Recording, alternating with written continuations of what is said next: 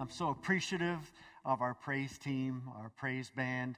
And I want to begin also by just saying how appreciative I am of our church and our body and how we've responded to this crisis. Uh, you may think that we may have received uh, lots of people struggling with our decision to live stream only, but the fact is, uh, I've received, our staff has received uh, practically nothing but positive reports. So thank you for being so sacrificial as you live out this Christian life uh, together in the journey we're walking on. Also, you may not know, but uh, since our structure had changed seven years ago, where we've gone to a shepherding structure and sort of an executive session that oversees uh, the work of the staff, we were able to reach out to about 90% of our total membership over the past 48 hours just to check in, to make sure that people knew we were live stream only. And I can assure you this place is, in fact, empty. Uh, on a humorous uh, note, uh, this is like a nightmare come true for me. Uh, I have a recurring dream, I know it's probably an anxiety dream, where I get up and I'm preaching to nobody. Well, here it is, but at least I have clothes on in this uh, particular scenario. So, way to go, church. Uh, turn with me in your Bibles to 2 Timothy chapter 4. We're concluding our study of this incredible book, this last letter that the Apostle Paul ever wrote. And as is the custom in first century letters, Paul spends the last few remarks saying hello, or at least regarding other people that he mentions. Our theme throughout this series is running the race to finish well. In 2 Timothy 4, verse 7, Paul says he's finished the course, he's fought the good fight. So, this morning's theme is running the race with others. And perhaps at no other time in our church's 31 years of existence have we been made aware that we don't run this race in a vacuum. We are part of a global community. We are part of society. Not even just Christian society and Christian churches. We run this race as part of a global community. We find ourselves this morning dealing with a term that many of us had not considered before. We've heard of social media, but rarely have we heard of social distancing. Social distancing occurs for a number of reasons, not only because of pandemics, but Paul gives us numerous reasons. Sometimes sinful choices of others, sometimes because of persecution. Sometimes we experience social distancing as Christians because of positive reasons, like kingdom advancement. We'll talk about that. But what we learn from Scripture is that God's normal plan is for us to experience community and not social distancing. It's sometimes necessary, but it is still unnatural because the deep desire of God is that we experience community. However, as Paul pens these last words, he says he's all alone. He's in a Roman prison, not a jail cell like we would normally picture, but he's in a pit in the ground. There's just a small opening, and there's one person standing at the opening. It's Luke, the physician. He's not abandoned Paul. Paul has nothing to write with. He's likely shouting up to Luke. Luke has a pen and some parchment, and he's writing down these words. And you can feel both the wonder and the agony in Paul's heart as he talks about various people. Paul remembers friends, he reflects on foes, and most of all, he realizes the nearness of Christ. Let me read the passage this morning 2 Peter 4 8 through 9 through 18. This is God's word. Do your best, he's talking to Timothy, to come to me soon. For Demas, in love with this present world, has deserted me and gone to Thessalonica. Crescens has gone to Galatia, Titus to Dalmatia. Luke alone is with me. Get Mark and bring him with you, for he is very useful to me for ministry. Tychicus I have sent to Ephesus. When you come, bring the cloak that I left with Carpus at Troas, also the books, and above all, the parchments. Alexander the coppersmith did me great harm. The Lord will repay him according to his deeds. Beware of him yourself, for he strongly opposed our message. At my first offense, no one came to stand by me, but all deserted me. May it not be charged against them.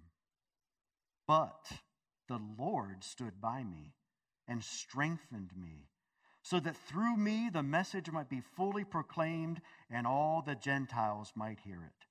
So I was rescued from the lion's mouth. The Lord will rescue me from every evil deed and bring me safely into his heavenly kingdom. To him be the glory forever and ever. Amen. Pray with me, please. Father, I feel so weak standing here in front of a camera. But Father, you say when we are weak, then we are strong. And so, God, we pray during this time of weakness for your church, you would show yourself very, very strong. And that the revival and awakening that we've been praying for for over 30 years would be one of the gracious ramifications of this crisis. And so, God, begin in us. Begin now. Begin today. God, I agree with Mark that, that this day of prayer would change our church, our city, our state, our nation, and the world. We ask this in Jesus' name. Amen. There's a, an interesting proverb, Proverbs 14, verse 4. It says, where there are no oxen, the manger is clean. In other words, where there are lots of cattle, the stables are a mess. What's that mean? Well, God is saying that relationships can be as messy as they are wonderful. So, three truths this morning about running the race with others and our responses. First of all, Run the race enjoying relational beauty. That's what we've been created for. Look at verse 9. Paul writes to Timothy, Do your best to come to me soon. Now, you need to realize what's going on in Paul's mind as he tells Luke to write these words. He has a short time to live. He knows, he's already told us, that he is going to be executed soon. Now, what you may not know is in Paul's day, for Timothy to travel from Ephesus, which is in western Turkey, to Rome, which, as you know, is in Italy, is a journey of at least four to six months. And so Paul is saying to Timothy, drop everything, do whatever it takes but come to me as soon as possible.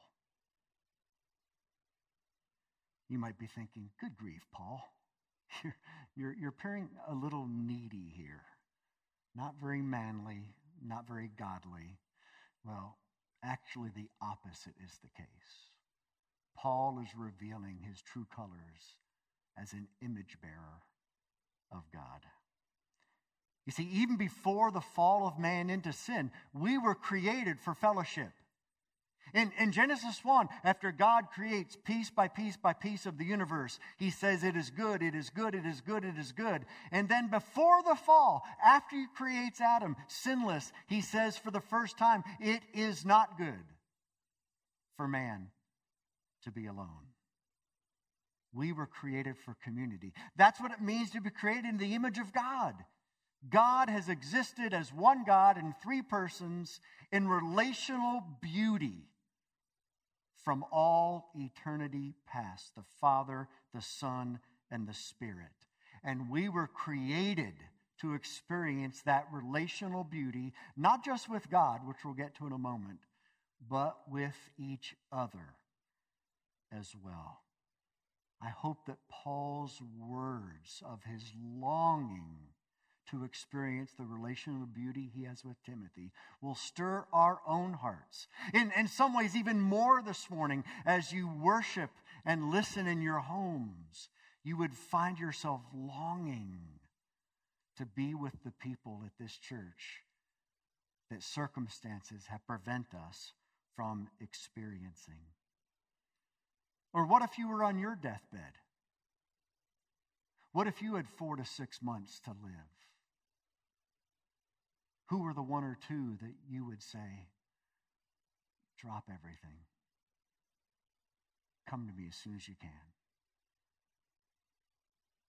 Who would you be the one that would be calling you? Who are the people in your life? Pray for those relationships. Pray for that beauty. Pursue that beauty. Then look at verse 11. I've already talked about this. Luke alone is with me. What a loyal friend. What a faithful friend. We find out at the end of the book of Acts, we find out in Colossians 4 that during Paul's first Roman imprisonment, several years earlier, Luke is with him. And now, during the second imprisonment before he gets executed, Luke is still with him. Who are your faithful friends that are with you through thick and thin when everyone else leaves? And again, just as importantly, who counts on you to be that kind of friend? And then look at the second part of verse 11. This is really interesting. Get Mark and bring him with you, for he is very useful to me for ministry. You need to know there's history between Mark and Paul. Mark's also known as John Mark. Mark wrote what we think is the very first gospel, even though it's second in our New Testaments. Mark's gospel was likely used as the foundation for Matthew and Luke. Mark was the cousin of Barnabas. Mark's mother was named Mary, and Mark's house with his mother Mary was one of the center house churches in Jerusalem at the time of the apostles. In Acts 13, we learned that Mark, who was along with Paul and Barnabas on that first missionary journey, for some reason he left. He went home. He deserted them. And in Acts 15, when it was time to head back out, Barnabas wanted to bring John Mark with them again. And Paul said, No way. I don't trust him. There was such a disagreement between Barnabas and Paul that they split and went different directions. But here at the end of Paul's life, we see the beauty of relational reconciliation the beauty of relational redemption. It's likely that both Paul and Mark repented. Mark repented of whatever it was that caused him to go home, whether it was fear, homesickness. And yes, I believe Paul repented. Maybe of a self righteous spirit, maybe of harshness, maybe of letting his passion for the kingdom get in the way of one of the most important elements of the kingdom, and that is godly community. And I think Paul repented to Mark and said, I'm sorry, son. I was wrong. You are welcome, and I need you. In the Paul's greatest time of need, he calls for Mark. Now, how do you need to experience relational beauty in your lives? Who do you need to reconcile with? With whom have you had a falling out? How's God calling you to humble yourself? To say, I was wrong. And then look at verse 13. When you come, bring the cloak I left with Carpus at Troas. The practical things we see in Scripture. Winter is coming. Paul's cold. There's no heat in the pit.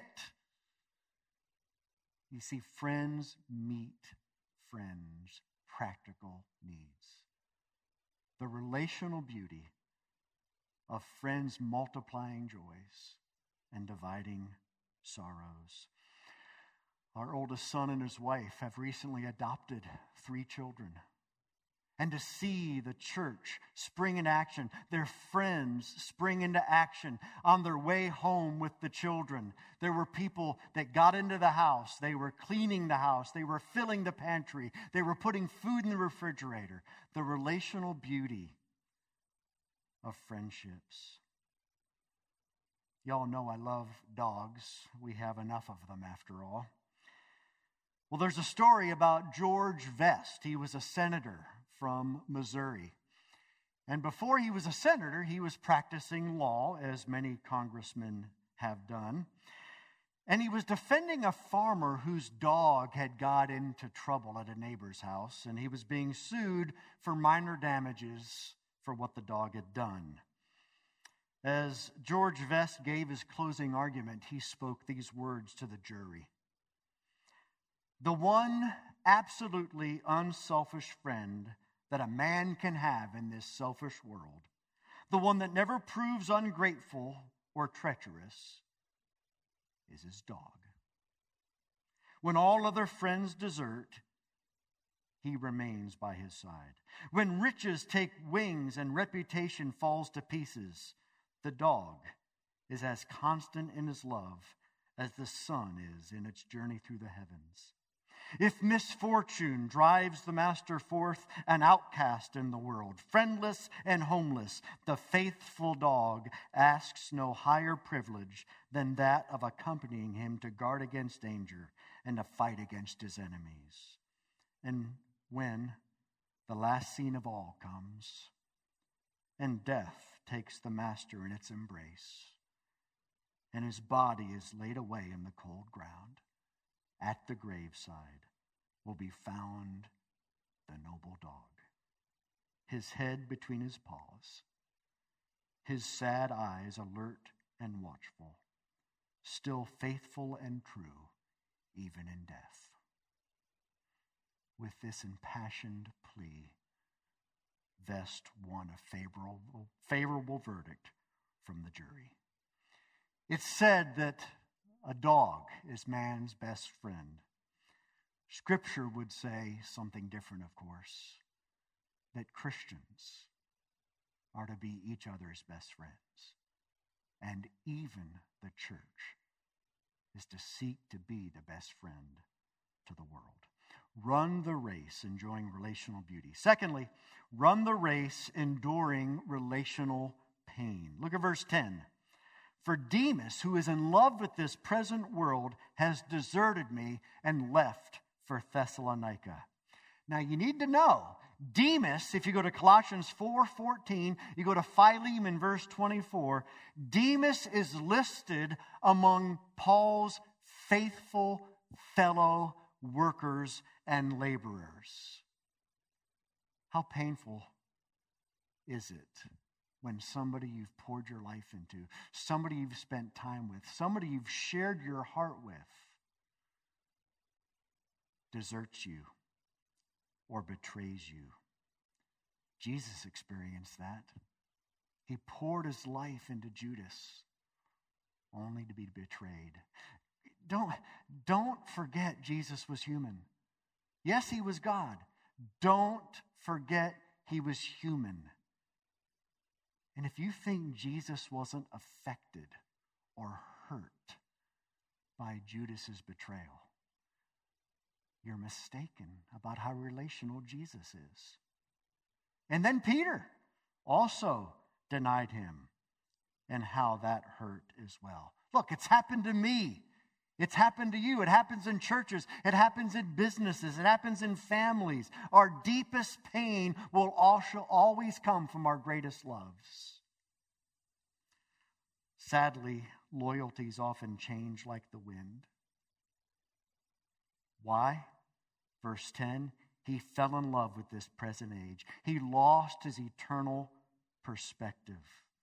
We find out, well, we don't find out exactly why, whether it was money, power, comfort, the heat was turned up too high, but people will forsake us.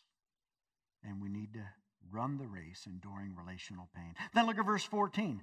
Alexander the coppersmith did me great harm. Again, we have no idea what really happened, but we do know in 1 Timothy 1 that Alexander was excommunicated from the church for unrepentance. So there was some kind of wickedness in Alexander's life.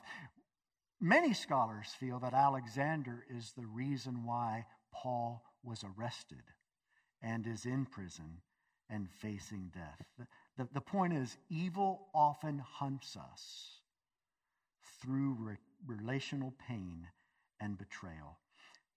And Paul even warns Timothy in verse 15 you beware of him yourself, because he opposed our messages. Sometimes we experience relational pain because of sin in other people's lives, but, but other times we experience relational pain because of kingdom advancement, because that's part of what it means to sacrifice for the kingdom of God. Look at verse 10 Crescens has gone to Galatia.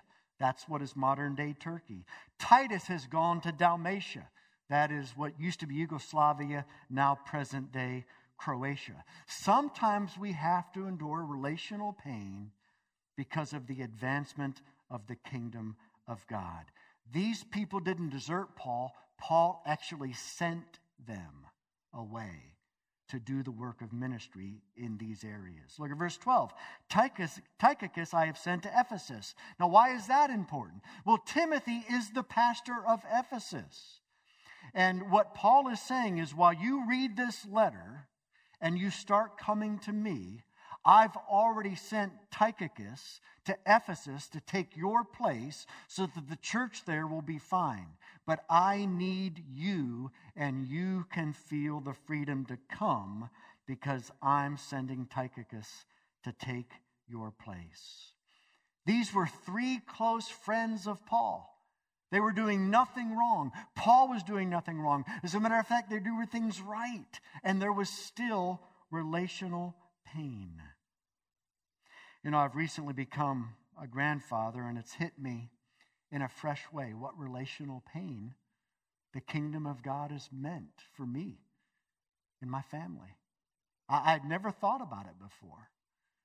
As I'm around the grandchildren and I'm seeing the older one play and say first words. And as the, the two young ones will start to, to crawl and then toddle and then speak their first words.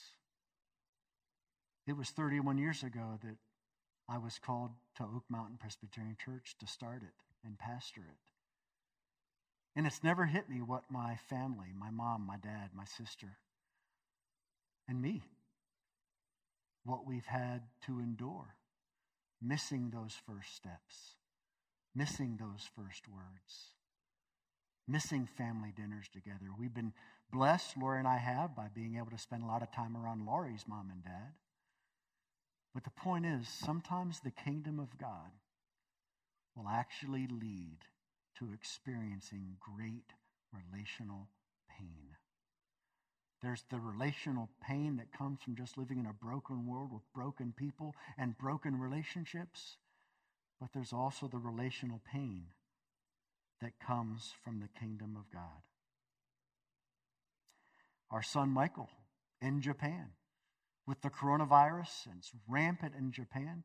For the first time, Michael couldn't come home even if we wanted him to or he wanted to.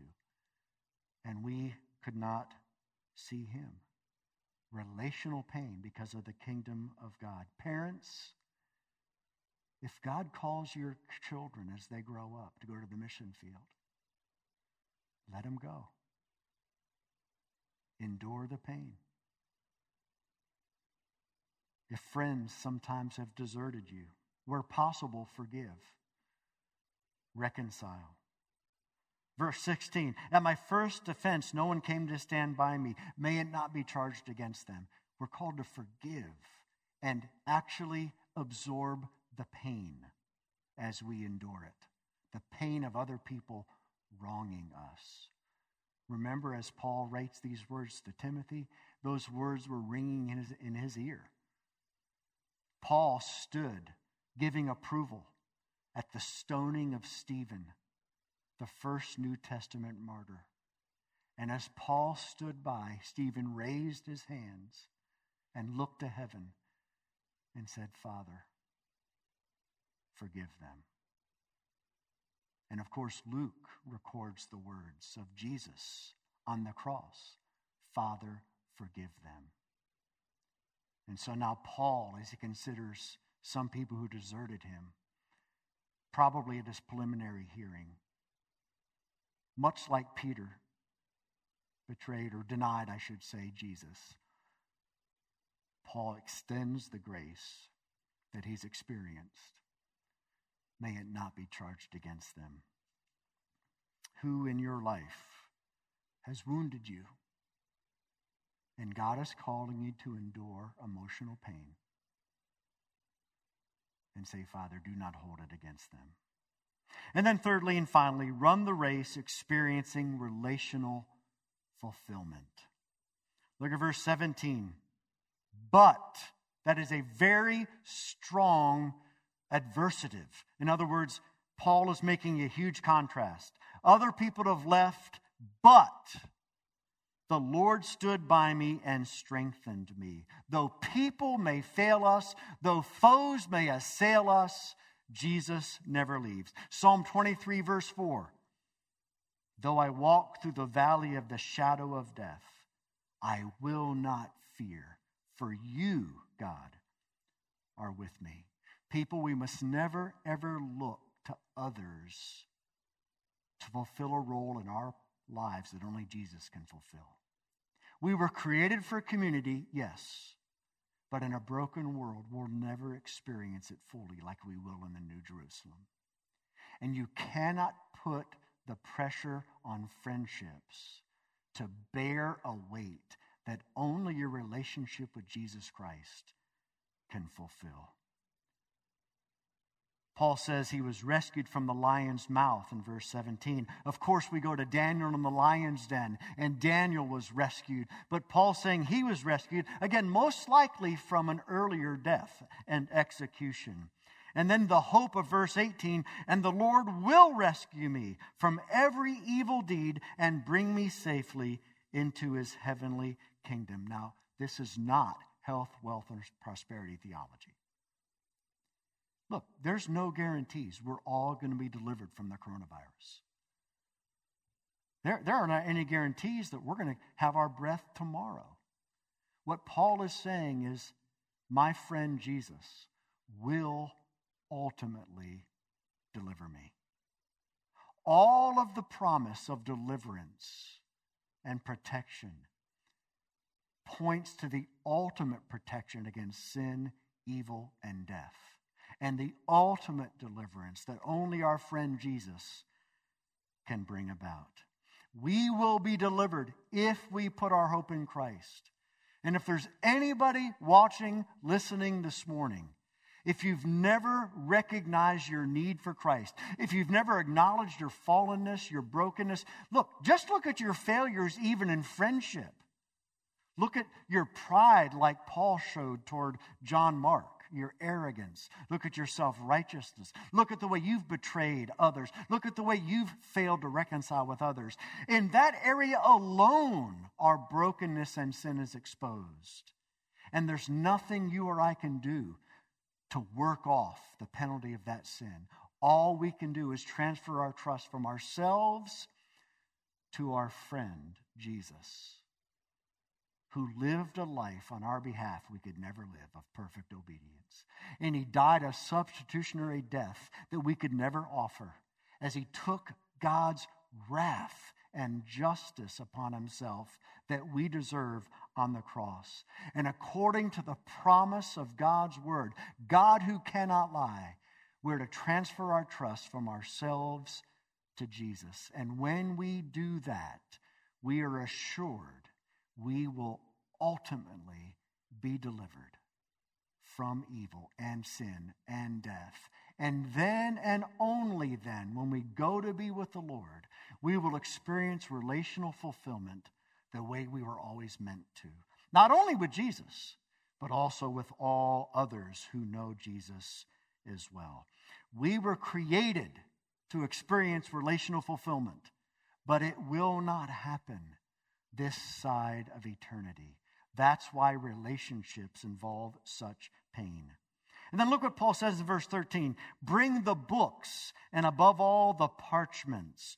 While we wait for relational fulfillment in the New Jerusalem, the books and the parchments were the Old Testament scrolls and perhaps even copies of what was becoming the New Testament. And Paul knew that if he was to grow in relational fulfillment with Jesus, then he was to read the scriptures. You get to know Jesus the same way you get to know anybody else. You talk to him in prayer, you hear from him through his word, you learn from others in worship and fellowship. God is a personal God, and we get to know him like we get to know anybody else.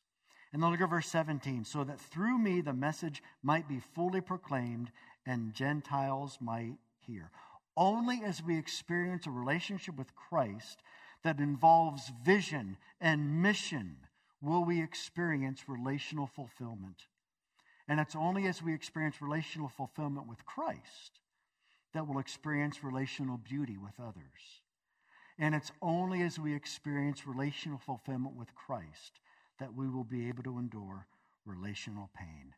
And all of this thought of Jesus as his best friend leads to Paul exclaiming in verse 18, To him be the glory forever and ever. Amen. Paul is filled with wonder, awe, and reverence that Jesus would be his friend. Does it fill you with reverence that the God of the universe would be your friend? In 1857, near Port Hope, Ontario, you'll find a grave. A grave of a man named Joseph Scriven. Scriven experienced a life filled with tragedy, but also filled with relational fulfillment in Jesus. When he was a young man, having grown up in Ireland, the very night before he was to be wed to his fiancee, Scriven's fiancee drowned. Soon after that, he moved to Canada. And upon arriving in Canada, he received word from Ireland that his mom was gravely ill. He had nothing material to send her, so he wrote her a poem. And that poem has become one of the most well loved hymns of all time. I close with it. What a friend we have in Jesus, all our sins and griefs to bear. What a privilege to carry everything to God in prayer. Oh, what peace we often forfeit. Oh, what needless pain we bear all because we do not carry everything to God in prayer. Have we trials and temptations? Is there trouble anywhere? We should never be discouraged. Take it to the Lord in prayer. Can we find a friend so faithful who will all our sorrow, sorrows share? Jesus knows our every weakness. Take it to the Lord in prayer. Are we weak and heavy laden? cumbered with a load of care? Precious Savior, still our refuge. Take it to the Lord in prayer. Do thy friends despise, forsake thee? Take it to the Lord in prayer. In his arms he'll take and shield thee. Thou wilt find a solace there. The Apostle Paul is about to speak his last words to Luke to complete this last letter to Timothy. But as he closes, what's most on his mind is running the race with others. We do not run in a vacuum. Do you know Jesus? Are you running with him? And in this time of social distancing for a moment, may it make us all truly appreciate more deeply the beauty of relationship. Let's pray. Father, thank you for your word and that your word can, can go across airwaves, can, can, can make its way through wires into our homes. God, we pray if there's anybody watching that doesn't know Jesus, that today would be the day of their salvation. God, we pray if there's any brokenness in our relationships, that you would give us a conviction to reconcile this morning. God, we pray that we would see the beauty of redemption in our relationships. Lord, if there are, though, uh, relationships that are harmful to us, uh, may we truly practice uh, social and spiritual distancing as Paul did. And Father, most of all, might we, along with you and the Son and the Spirit, enter into that relational, eternal beauty that you offer us. We ask this in Jesus' name. Amen.